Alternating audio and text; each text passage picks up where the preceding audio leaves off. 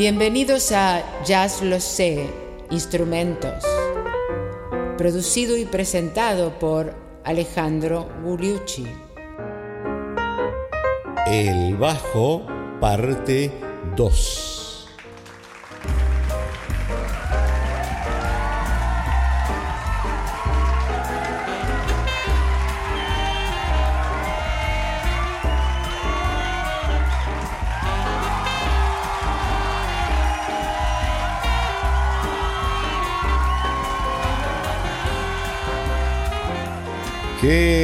Tal amigos? Bienvenidos al episodio número 31 de Jazz Lo Sé Instrumentos, el suplemento de Jazz Lo Sé que es tu podcast de jazz en español. Este segundo episodio dedicado al contrabajo. En el episodio anterior, ¿se acuerdan que recorrimos eh, los inicios de este instrumento después de suplantar a la tuba, el bajo de 2x4 de los inicios de New Orleans, Pop Foster y algunos otros, como luego se pasó a un 4x4 eh, con Walter Page, con Mill Hinton eh, y un 4x4 que además se, hacía en pizzicato, la importancia del pizzicato, la importancia de la técnica del slap.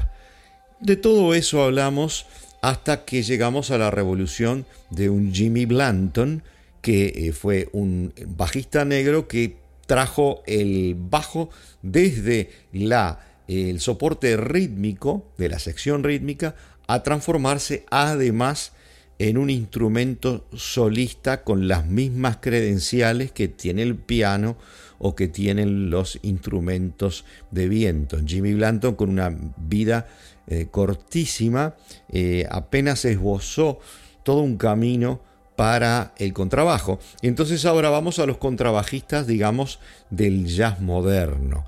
Y los grandes seguidores y que elaboraron la técnica de Jimmy Blanton son básicamente Oscar Pettiford, Ray Brown y por supuesto un Charlie Mingus. Bueno, hoy entonces nos vamos a deleitar un poco con la historia y los ejemplos de estos tres grandes bajistas y algunos otros que vamos a traer. ¿Qué les parece?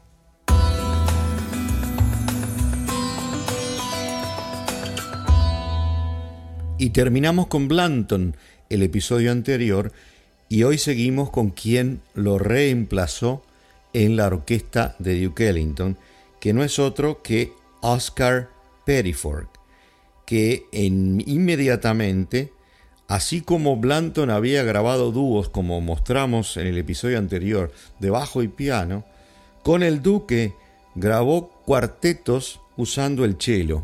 O sea que Oscar Pettiford tiene dos grandes roles. Primero, elaborar el estilo de Jimmy Blanton y llevarlo a una pureza y una perfección melódica increíble transformándose en el gran bajista de el bebop.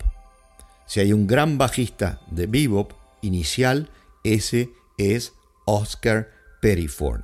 Y además introdujo el cello a, al jazz, al punto que luego hubieron otros que secundariamente tocan el cello y hoy es considerado un instrumento solista de jazz por sí mismo. Pero aquí Aquí vamos a hablar del bajo. Vamos a escuchar a Oscar Pettiford en una de esas líneas melódicas impresionantes de los solos que hacía en Stardust, polvo de estrellas.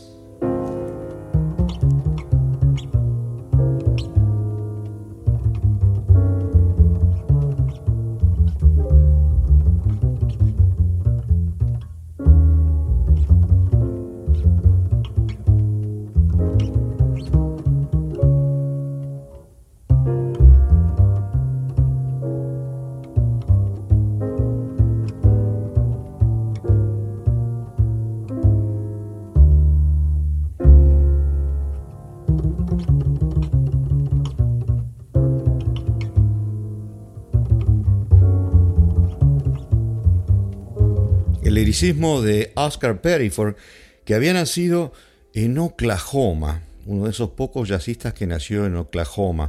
Otro que viene a la mente, por ejemplo, es Chet Baker, el trompetista. En Oklahoma en 1922 y murió muy joven, a los 38 años, en Copenhague en el año 1960. Él se había ido eh, para Europa, donde tuvo una importancia increíble en el desarrollo de cómo se tocaría el bajo también en Europa. Oscar Perryford expandió lo que hizo Jimmy Blanton, inventando líneas armónicas en el bajo que funcionaban como con, contramelodías, digamos, casi como un contracanto con lo que hacían los solistas. Como, como acompañante era fantástico, uniforme, exacto, eh, en el walking bass, eh, tirando para adelante a la banda y como solista lo que hacía eran melodías, era como un poema, poema tonal que hacía, eh, o sea, melodías que elaboraba y que funcionaban como tales. Porque Jimmy Blanton hacía muy, buenos solos, pero eh, eh, tenían elementos de las escalas o tríadas. Oscar Perryford ya llevó el bajo, digamos, a hablar, a hacer una canción con los solos, si se quiere.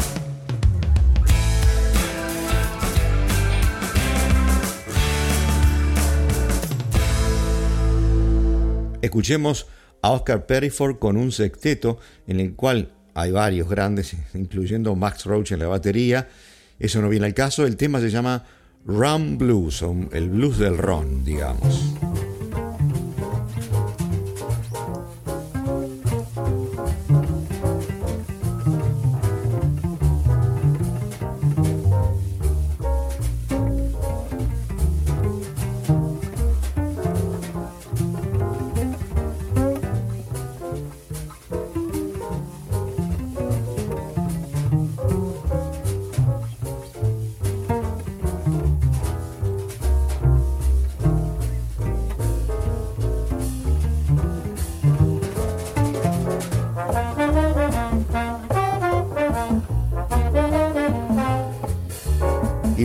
Ilustrando lo que decíamos anteriormente, picaramente les puse un solo de cello.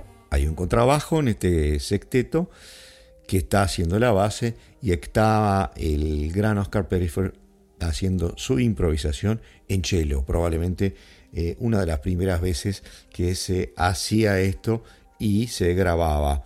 Vamos a escucharlo ahora en una grabación en vivo en Alemania eh, un poco tiempo antes de morir, en realidad, en 1959, y el clásico de Duke Ellington, Sophisticated Lady.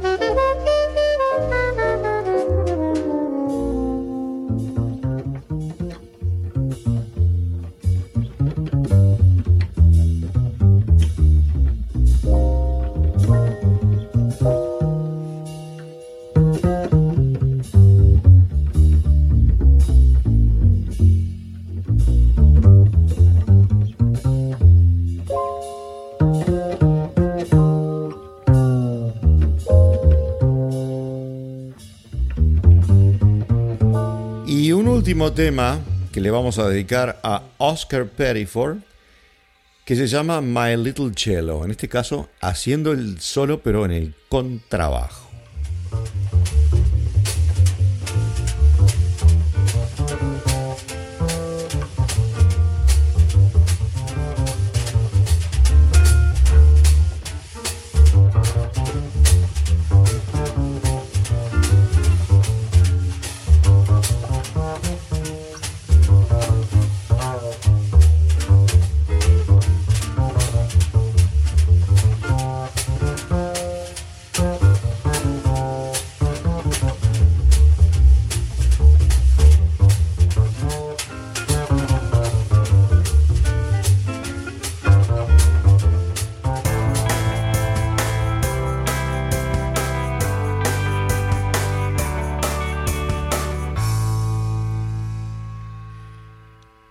Brown, que es el otro grande que queremos ilustrar hoy, es sinónimo, con, es sinónimo del walking bass del jazz moderno y está en la elite.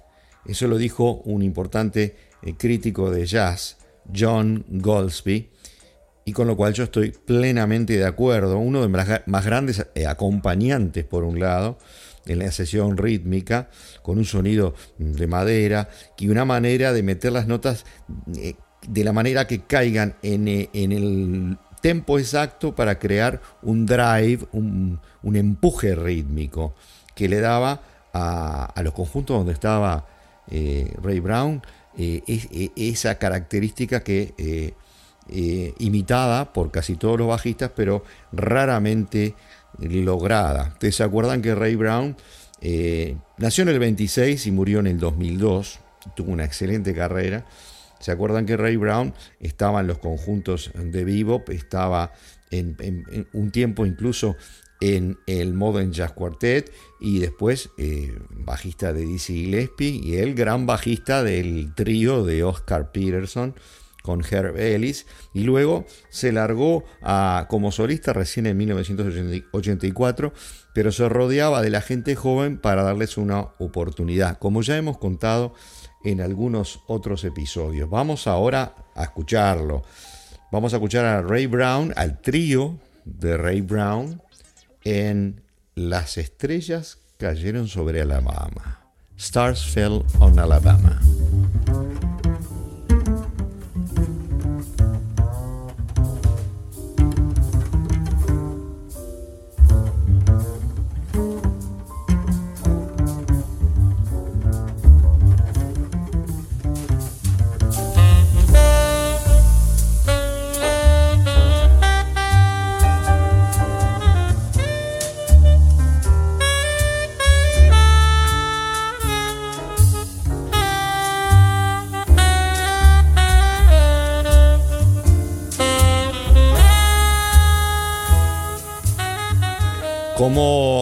Norman Granz en su Jazz at the Philharmonic, ¿se acuerdan que era eh, una manera de promover a una cantidad de músicos importantes que en giras que él hacía por todo el país, Estados Unidos, la, sesión rítmica básicamente de ese conjunto, la sesión estable, eran Oscar Peterson en el piano y Ray Brown como, como mínimo en el bajo, y después podían cambiar los bateristas y los guitarristas, pero eran Oscar con Ray Brown, que en una época también fue, ¿se acuerdan? En chisme, el marido de Ella Fitzgerald. Vamos a escuchar a Ray Brown en una gran composición de Duke Ellington que ya escuchamos por Oscar Perryford, Dama Sofisticada, Sophisticated Lady. Ray Brown Trio.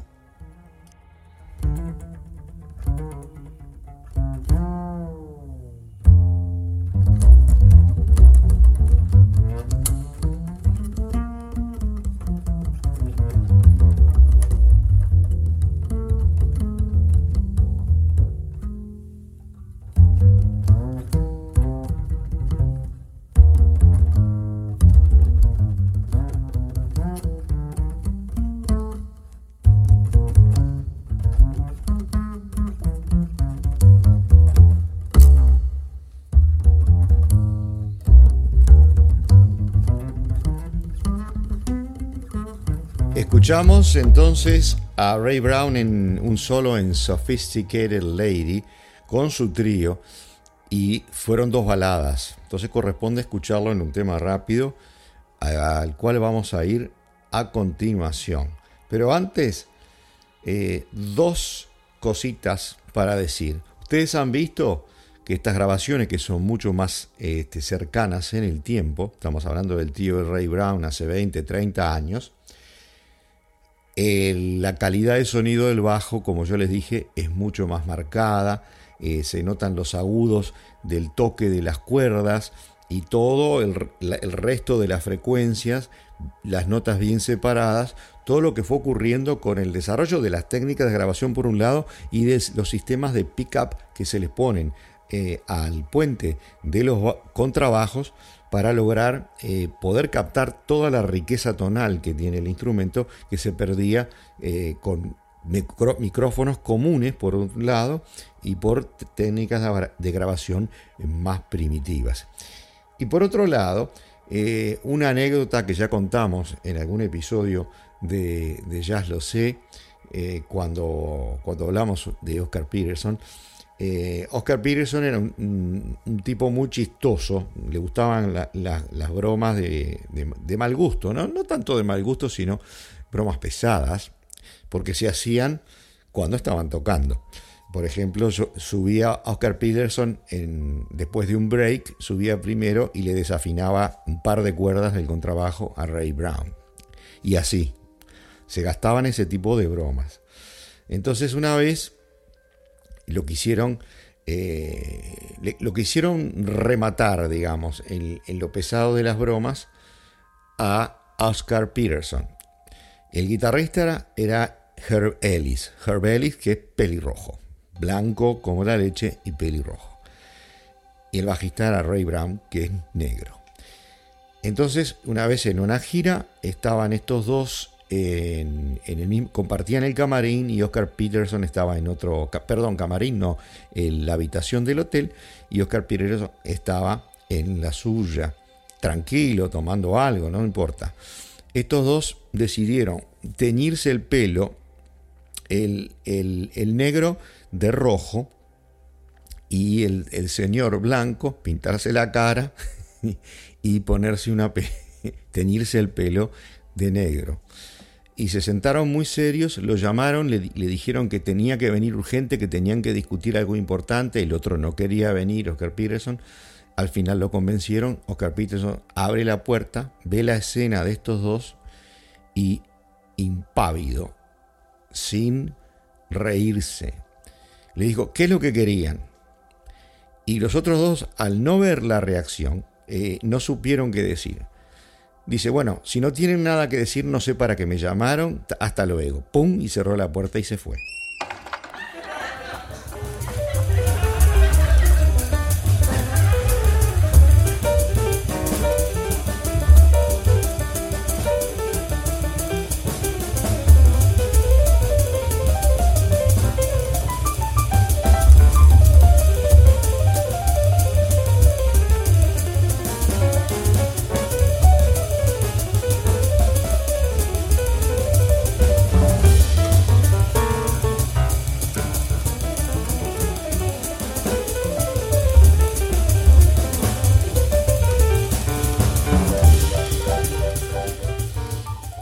Decía del impecable como acompañante de el gran Ray eh, Brown en el famoso tema Tanga y en este caso acompañado por Benny Green en el piano.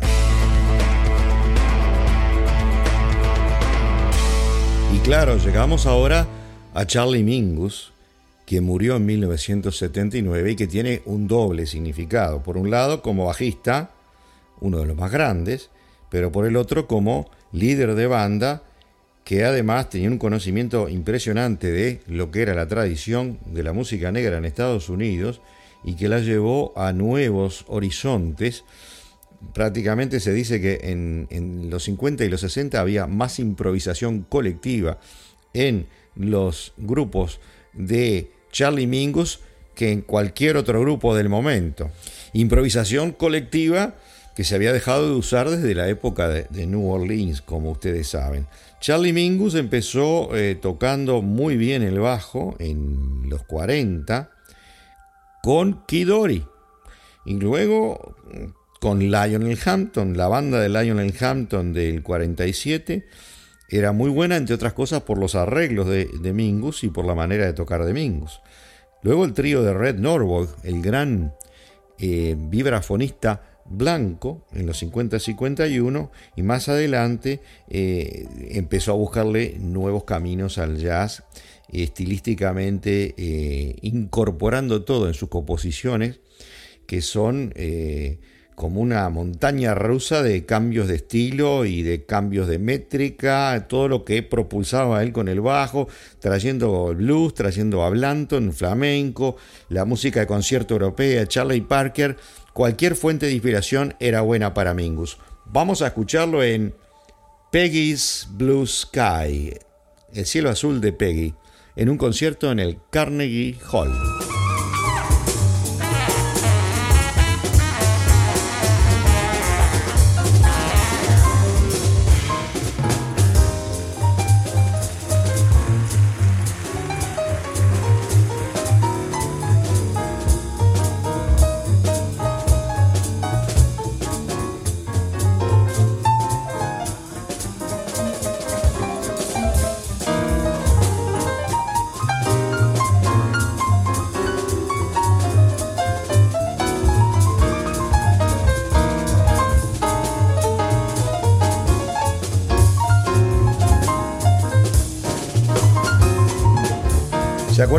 Charlie Mingus fue el bajista del supergrupo que tocó en el Massey Hall en Canadá en 1953 y que junto con nada menos que con la última vez que tocaron juntos, creo, Charlie Parker, eh, Dizzy Gillespie y estaba además en el piano Bud Powell. Bueno, Charlie Mingus era el bajista de ese concierto que después eh, recuperó las cintas y el bajo no se escuchaba y lo sobregrabó, siempre buscando la manera de que el bajo se pudiera entender en una grabación luchando contra las técnicas del momento. Como bajista era un virtuoso de una manera de tocar completamente eh, personal, mm, agresiva, de propulsión de su banda. Vamos a escucharlo en algo más calmo, en su interpretación del gran clásico de Duke Ellington, Mood Indigo.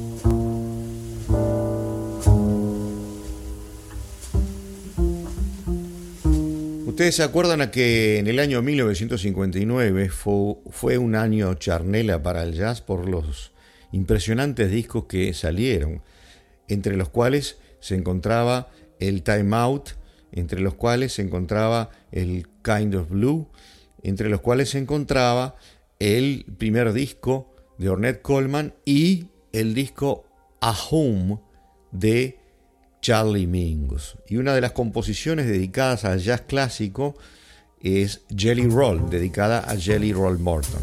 Vamos a escucharlo.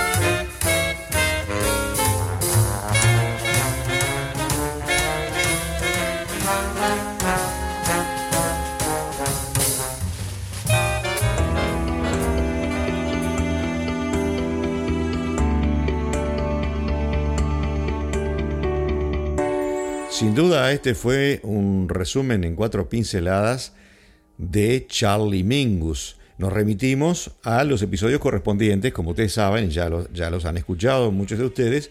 Estamos refiriendo a los episodios de, la, de Jazz Lo Sé, de la época del bebop, incluso episodios dedicados a Charlie Mingus como tal.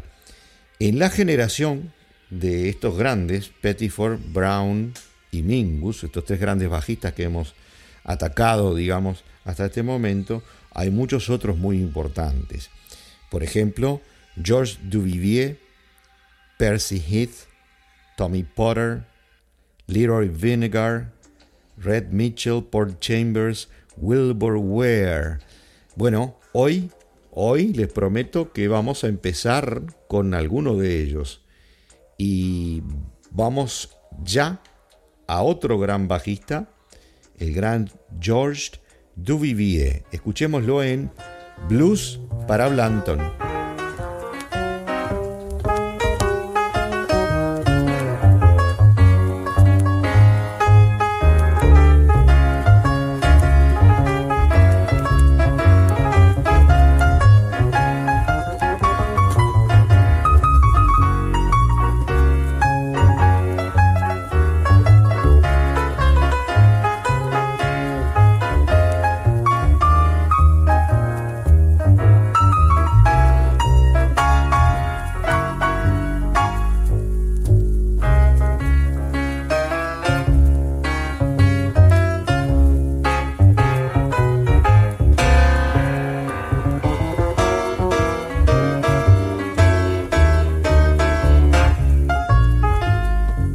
Georges Duvivier de alguna manera era un músico de músicos, o sea, muy conocido por los músicos por la manera impresionante de tocar y eh, eh, uno podía depender de él para las grabaciones sin ningún problema, pero menos conocido por el público en general, que había nacido en 1920 en New York y murió en la misma ciudad en 1985 y que tocó con una gran cantidad de gente, eh, Coleman Hawkins, Jimmy Lansford, Lina Horn, Benny Goodman, Count Basie, Chico Hamilton, Frank Sinatra, Clark Terry, Ben Webster, todos lo solicitaban.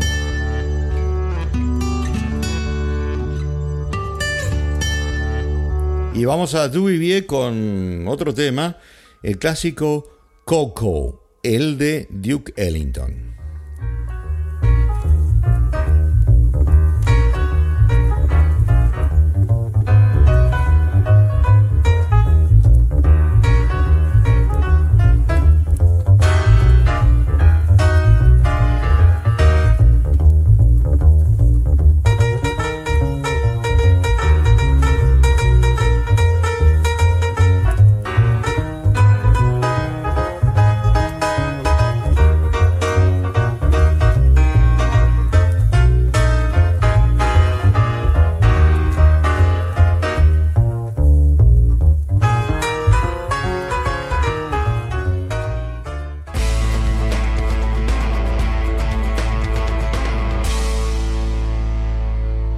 Otro grande del jazz moderno es Percy Heath, el hermano de Jimmy Heath, el saxofonista. Percy Heath, que era un músico excepcional, más conocido por ser el bajista estable durante 40 años del Modern Jazz Quartet, donde hizo su fama, aparte de hacer eh, grabaciones solistas y grabaciones con otras personas. Por, por, lo cual vamos a escuchar grabaciones que no sean específicamente con el Modern Jazz Quartet, que hemos dedicado episodios enteros a este grupo. Vamos a escucharlo con Jim Hall en la guitarra en Here's That Rainy Day. Aquí está ese día lluvioso.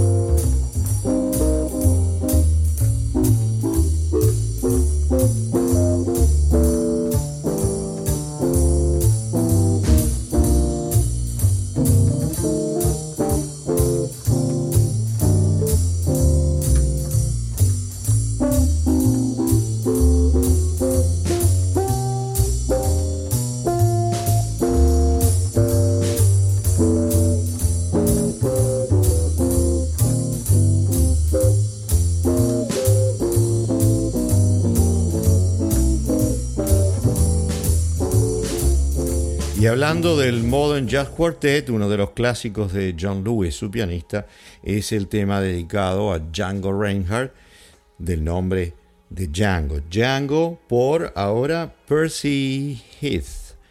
Vamos a escuchar cómo hacía la base en el grupo.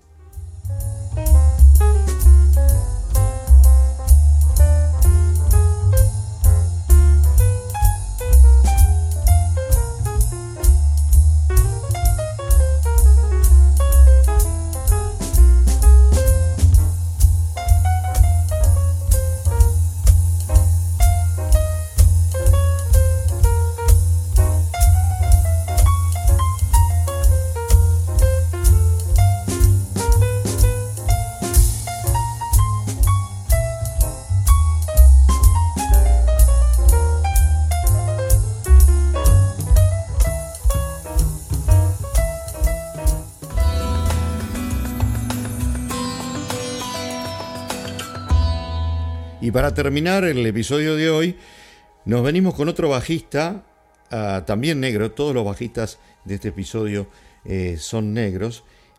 En la costa eh, oeste eh, estaba el famoso conjunto del baterista Shelly Man, que cuando entró el músico que vamos a nombrar ahora, Leroy Vinegar, cambió completamente el drive de esos conjuntos de, esta costa, revolucionando la manera y el feeling y el swing, sobre todo, que estos conjuntos tenían. Vamos a escuchar un par de ejemplos de Leroy Vinegar. El primero es Muffin Man.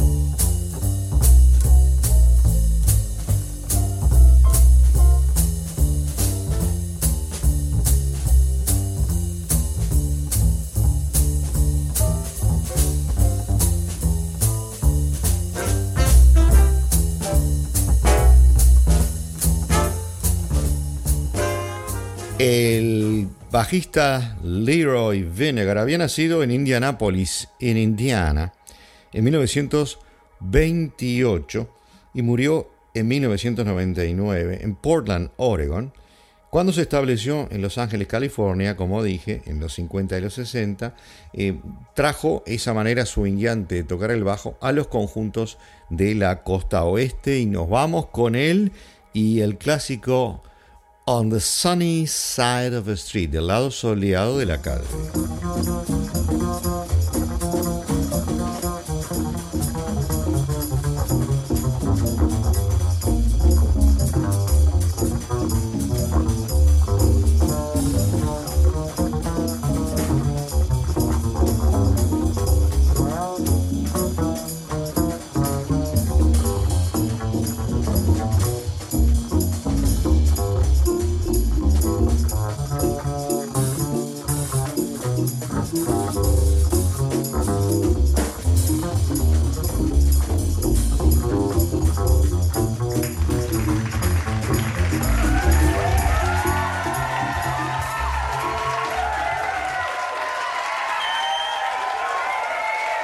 Estamos casi al final, ¿no es cierto? Y antes de finalizar este episodio, como estamos haciendo todas estas últimas semanas, además de contarles cómo sucedió la semana, en este caso vamos a pasar directamente a los downloads de aquellos países que están entre los 10 primeros en los últimos tres meses. Y como ya dijimos, no solo los países, sino en cada región del país. Como dijimos ya, España siempre está primero, luego Argentina, Estados Unidos, México, Chile, Colombia. De todos ellos hemos hablado en términos de, de qué lugares, ciudades o regiones. Y ahora le toca al Perú.